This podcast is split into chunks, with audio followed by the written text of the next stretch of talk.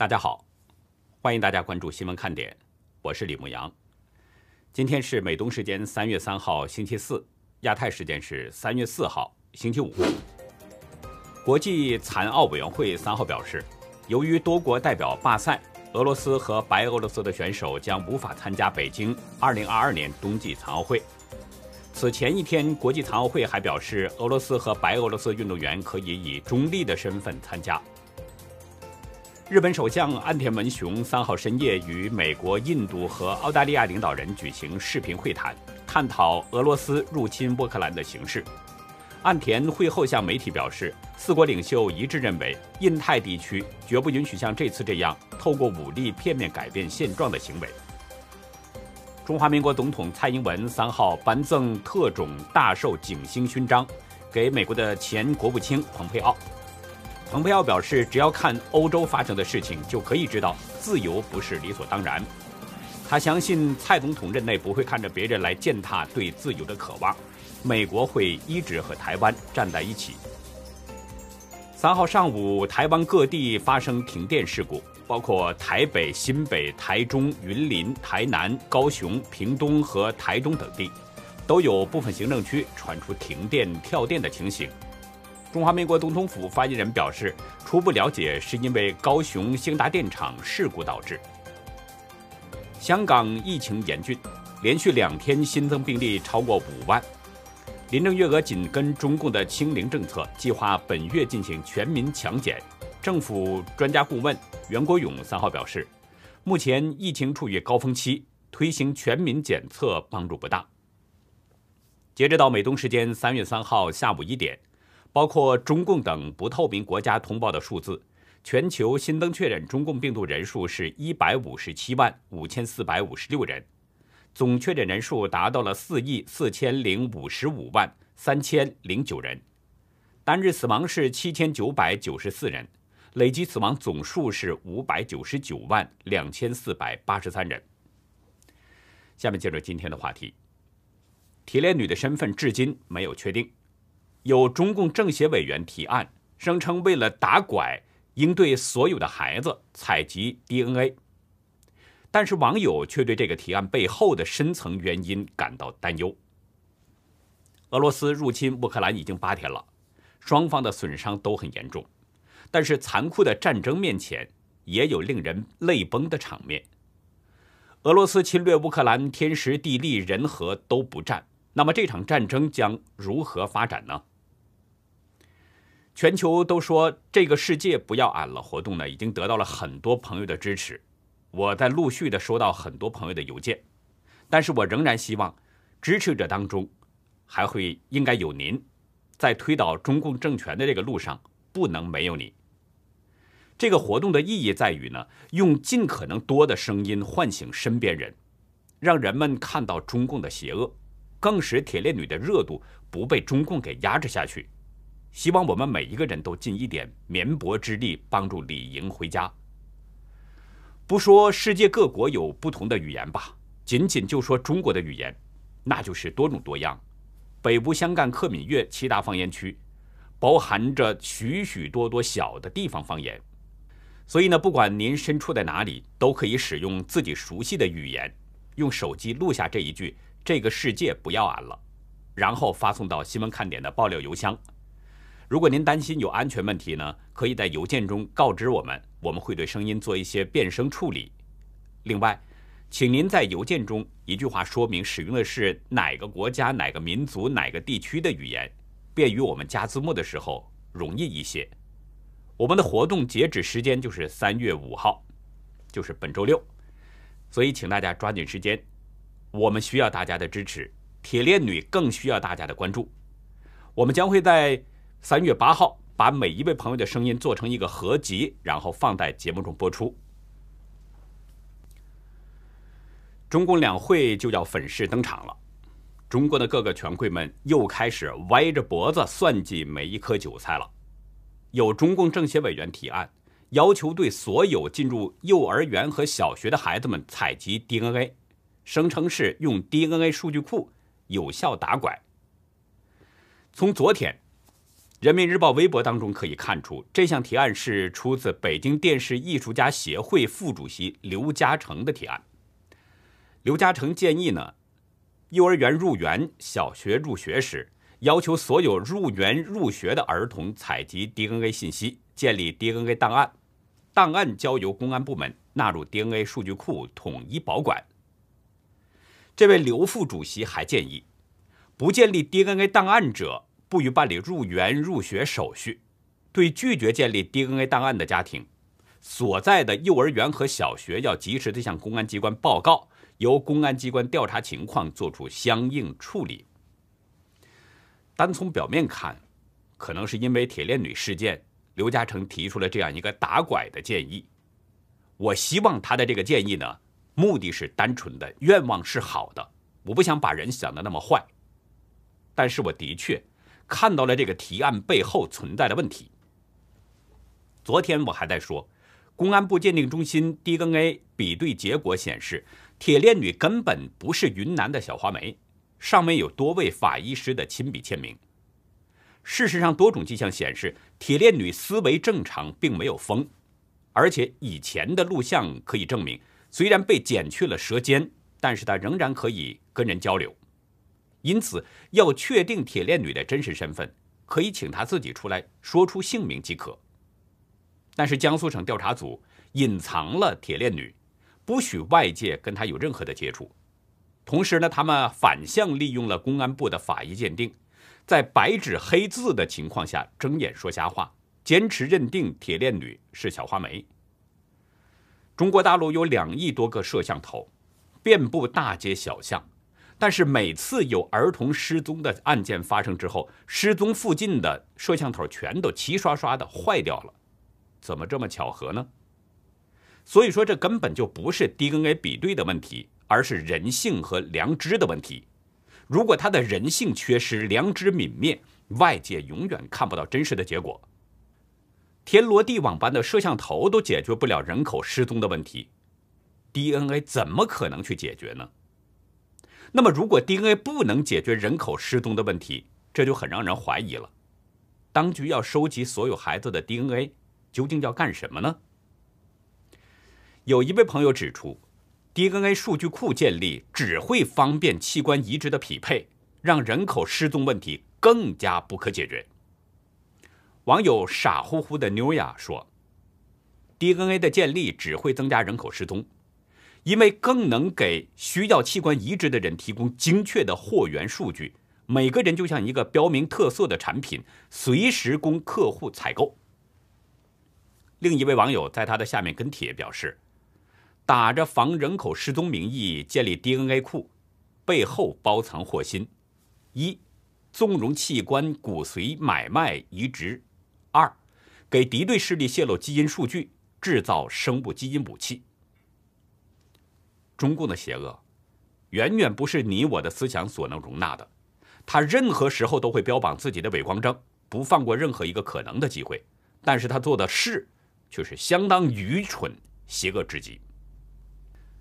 最新消息显示呢，据乌克兰媒体浏览器今天报道，在战况激烈的哈尔科夫，共有十三名学生被俄军轰炸后死亡，其中包括四名中国留学生和一名印度留学生。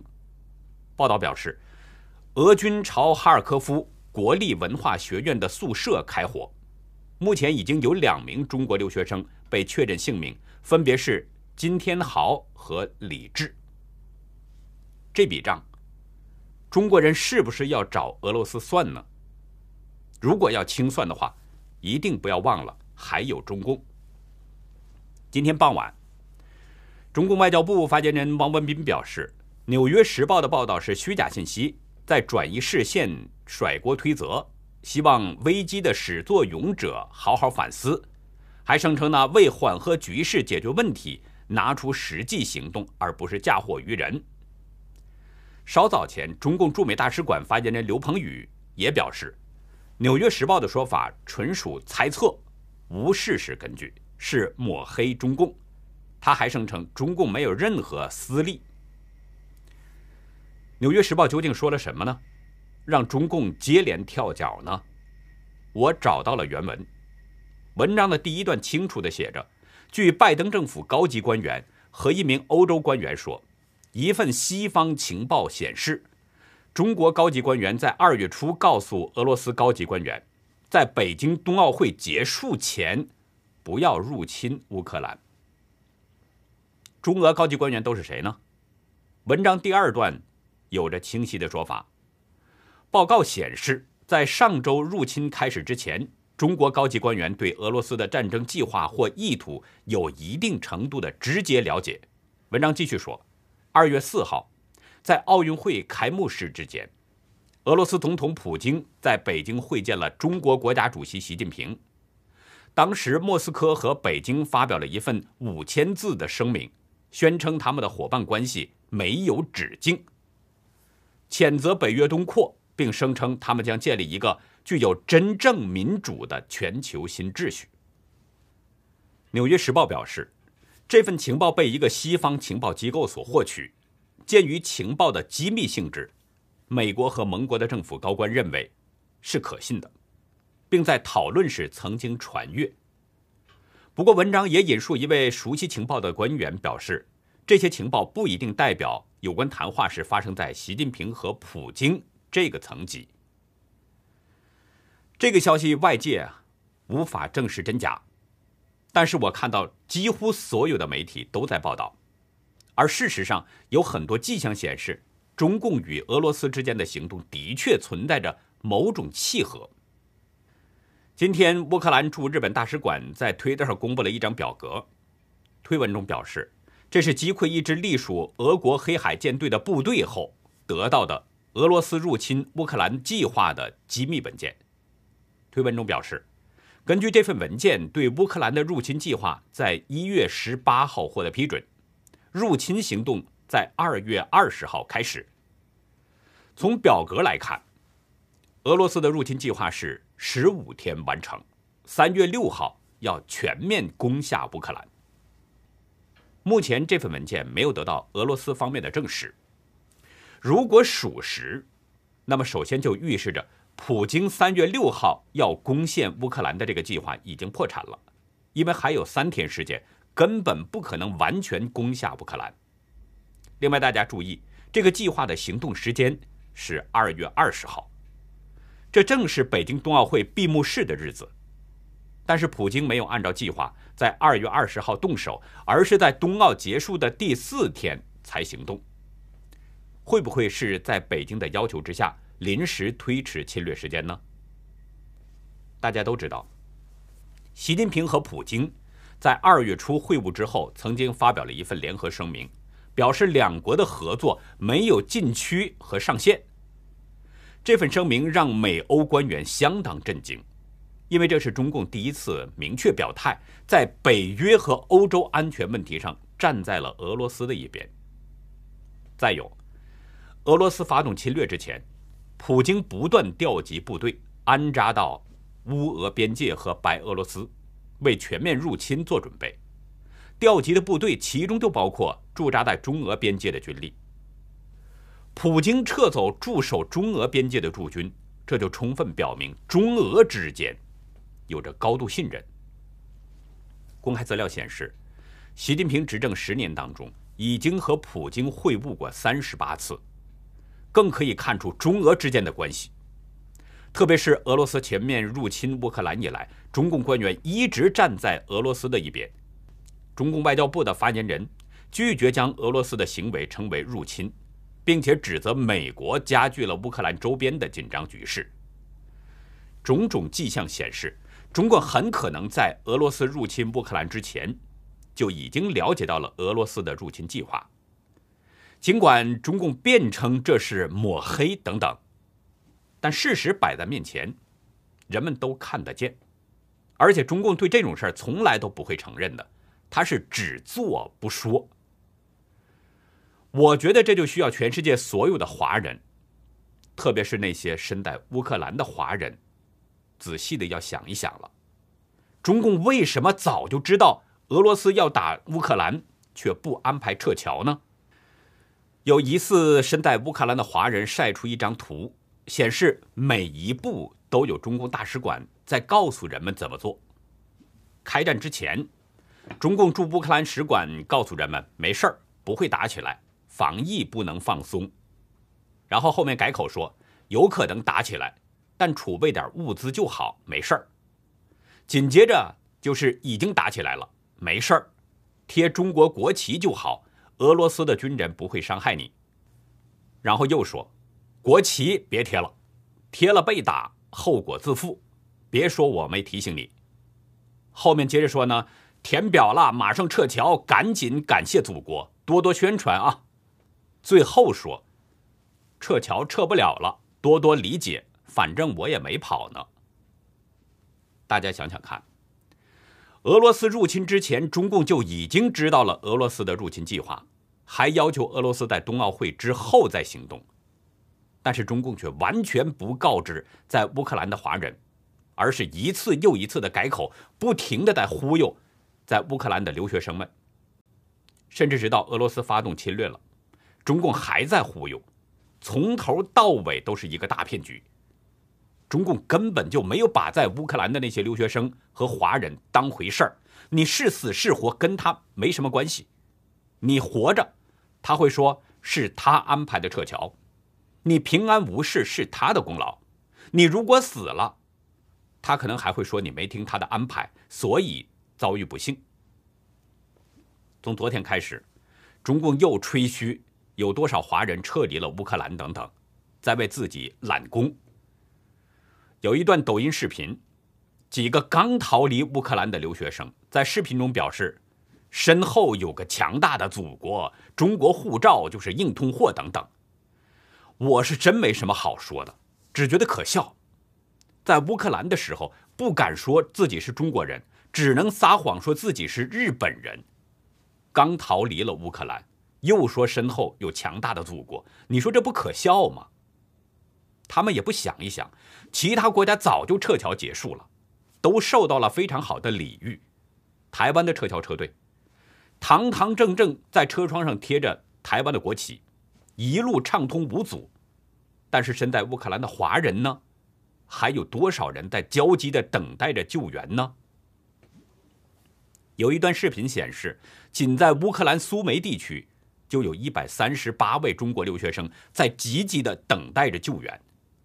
他们目前被困在一个低矮的防空洞里，储备的食品马上就要吃光了，可是却求救无门。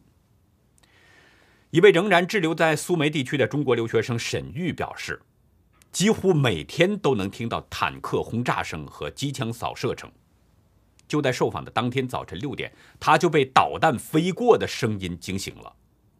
沈玉介绍，现在大家的恐慌情绪很严重，几乎要崩溃了。年龄较小的一些留学生不停的哭。现在买东西要用现金，但是沈玉身上的现金已经不多了，食物也快耗尽了。从沈玉的说法看，如果长期在防空洞里边，即使不被俄军杀害，也很快就会断粮，情况是相当危急的。如果还没有救援，这些留学生都很危险。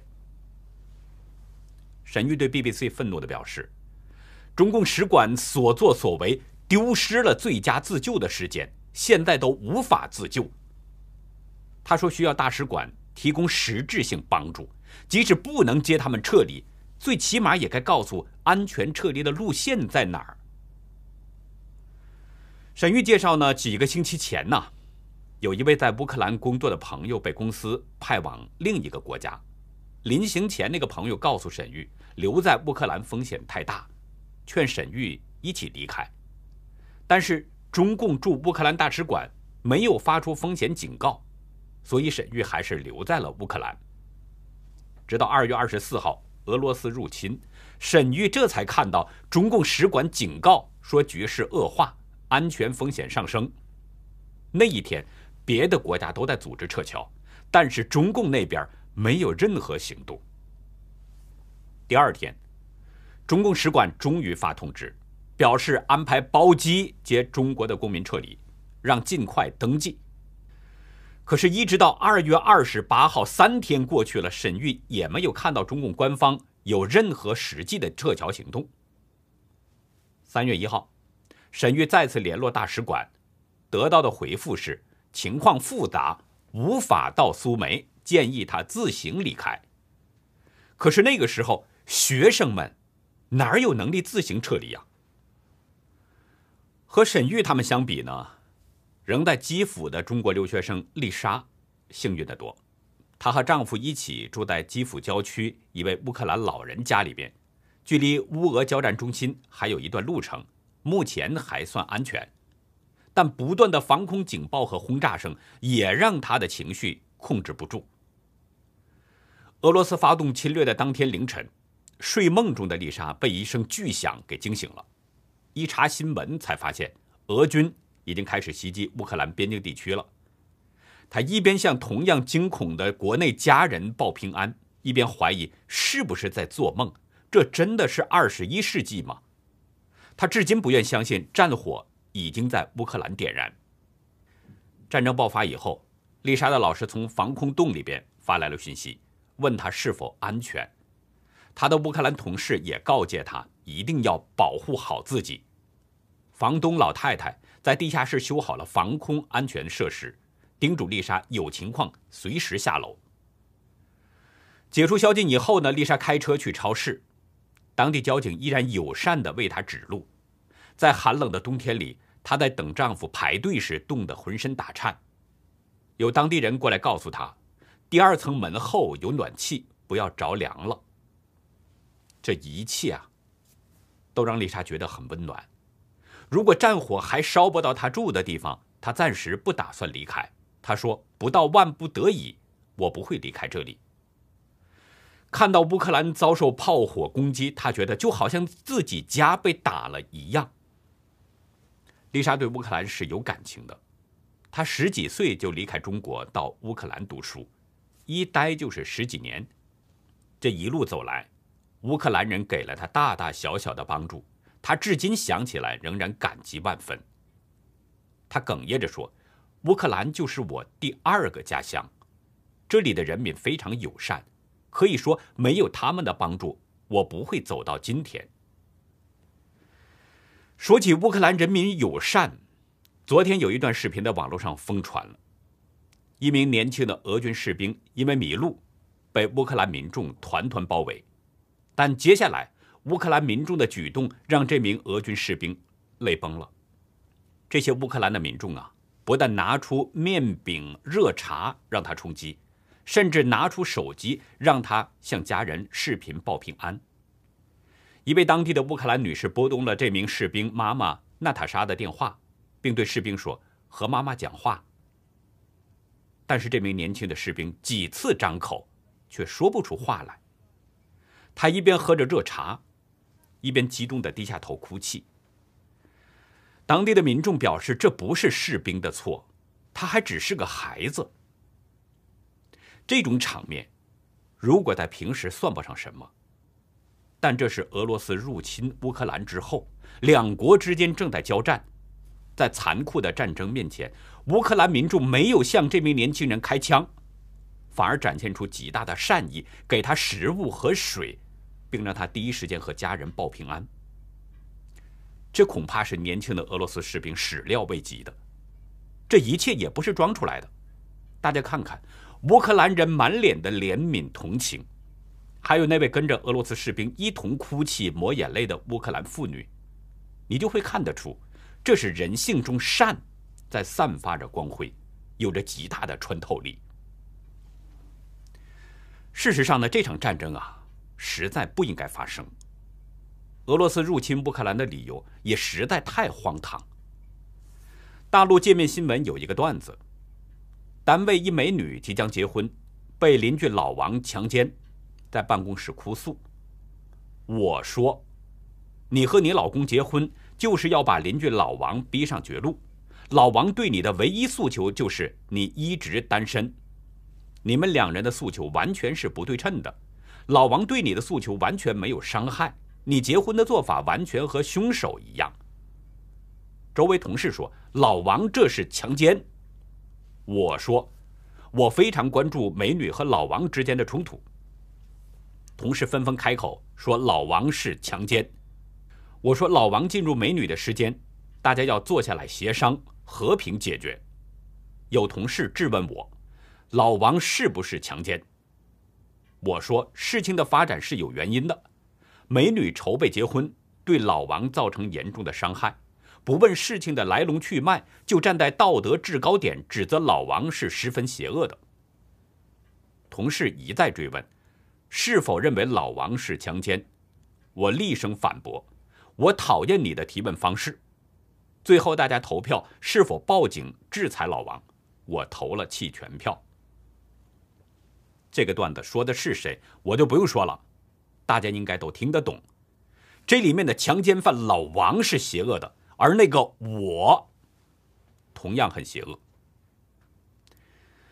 今天已经是俄罗斯入侵乌克兰的第八天了，俄国方面第一次呢披露了俄军损失的数据。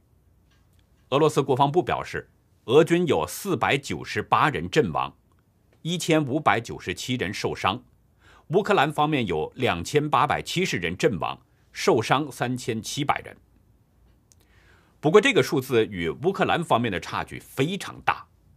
乌克兰总统泽伦斯基的军事顾问奥列克西·阿雷斯托维奇昨天表示，俄军有七千人死亡，数百人被俘虏，其中包括一些高级军官，还有一名俄军的指挥官受重伤，被送往白俄罗斯。但是德伦斯基自己在电视讲话中说，自俄国入侵以来，近九千名俄罗斯士兵丧生。因为现在是战争期间，各种消息非常的混乱复杂，所以呢还不能确定哪一方的数字更真实。但仅以最少的死伤数字来说，也是相当惨重的。今天俄军继续对基辅和哈尔科夫等地进行了轰炸，地面部队也在推进。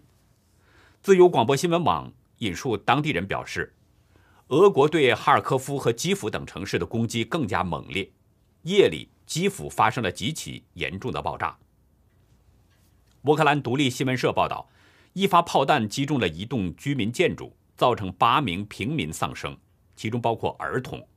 另外，警察大楼遭到了攻击，市中心也遭到了严重破坏。BBC 报道说。俄军已经控制了乌克兰南部重要港口城市赫尔松，这是俄军入侵以来第一个攻陷的重要城市。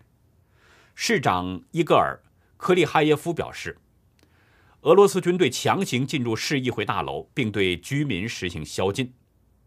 此外，乌克兰北部城市苏梅州首府苏梅、南方的尼古拉耶夫州的行政中心以及东部城市马里乌波尔等。也都遭到了导弹攻击。马里乌波尔市长表示，持续轰炸导致伤员无法得到救助。乌克兰国家通讯社今天报道说，在苏梅地区的一些镇上，俄军开始抢劫商店和民宅了。尽管如此，这也并不代表着俄罗斯就能够完全控制乌克兰。照这样发展下去，如果变成持久战，那么俄军的处境。将会相当危险。美国智库战略与国际研究中心学者琼斯援引历史数据表示，如果整体变成一场持久战，那么俄军将过度扩张，陷入危险境地。假设在乌克兰境内有十五万名俄罗斯士兵和四千四百万人口，那兵力比例就是三至四名士兵对应一千名平民。琼斯表示。一九四五年二战时期，盟军占领德国的比例是八十九点三名士兵对应一千名平民。一九九五年、二零零零年，北约部队在波黑和科索沃的比例分别是十七点五名士兵和十九点三名士兵。二零零零年驻东帝汶国际部队则是九点八名士兵。据分析师、数学学者昆利文分析，成功占领的基准兵力比例。大约是二十名士兵对应一千名平民，而现在俄罗斯士兵与乌克兰民众的比例相差甚远，所以俄军如果不能速战速决，未来将会陷入危险之中。特别是最近今天和明天，据福克斯天气频道预报说，乌克兰会下雪，这对入侵的俄军来说同样是一个不利的因素。美国退休少将。大卫·圣克莱门特表示，在空中作战，恶劣的天气条件通常是有利于防守方。每架飞机都有天气限制，飞行员的能见度会受到雪层厚度的影响。克莱门特指出，俄罗斯人是在乌克兰的后院攻击他们，但乌克兰军队不仅熟悉地形，而且熟悉天气变化时哪些是能够和不能够撤走的。另外，防守方还有一个优势：当攻击者寻找目标时，他们通常会画出一个火力投放区域。而大雪能使地形看起来都差不多，这使俄罗斯人更难以发现不移动的目标。但是乌克兰的许多地对空导弹都是雷达制导的，不受天气影响，这也会给俄罗斯造成困难。那么这样说来，俄罗斯入侵乌克兰，既不占天时，也不占地利，更不占人和。天时地利人和都不占，这个仗。打起来还有多少胜算呢？我不知道乌克兰会不会因为一场雪而使战争出现转机，但是在历史上的确有很多人、有很多家国命运呢，都是因为一场雨、一场风，或者是一次寒冷的天气而得到延续，或者走向结束，或者是开启新篇章。比如公元前二百年，白登之围，刘邦利用大雾天气得以成功逃跑。那一战让刘邦意识到了匈奴战力强大，于是对匈奴的外交政策由战改和，开启了汉朝公主和亲的历史。再比如，一三六三年的鄱阳湖之战，朱元璋至少两次利用了风的力量，一次是朱元璋的手下趁风放炮，炸毁二十多艘敌船；另一次是朱元璋利用东北风放火，烧毁敌方数百艘巨舰。还有九八六年，宋辽君子馆之战，当时正值寒冬，宋辽在河北一带交战，宋军士兵由于天寒地冻，没有办法操控弓弩，被辽军大败。这些都是因为一场天气带来的变化。现在乌克兰下雪，会不会也出现一些变化呢？我们继续观察。那好，以上就是今天节目的内容了，感谢您的收看，再会。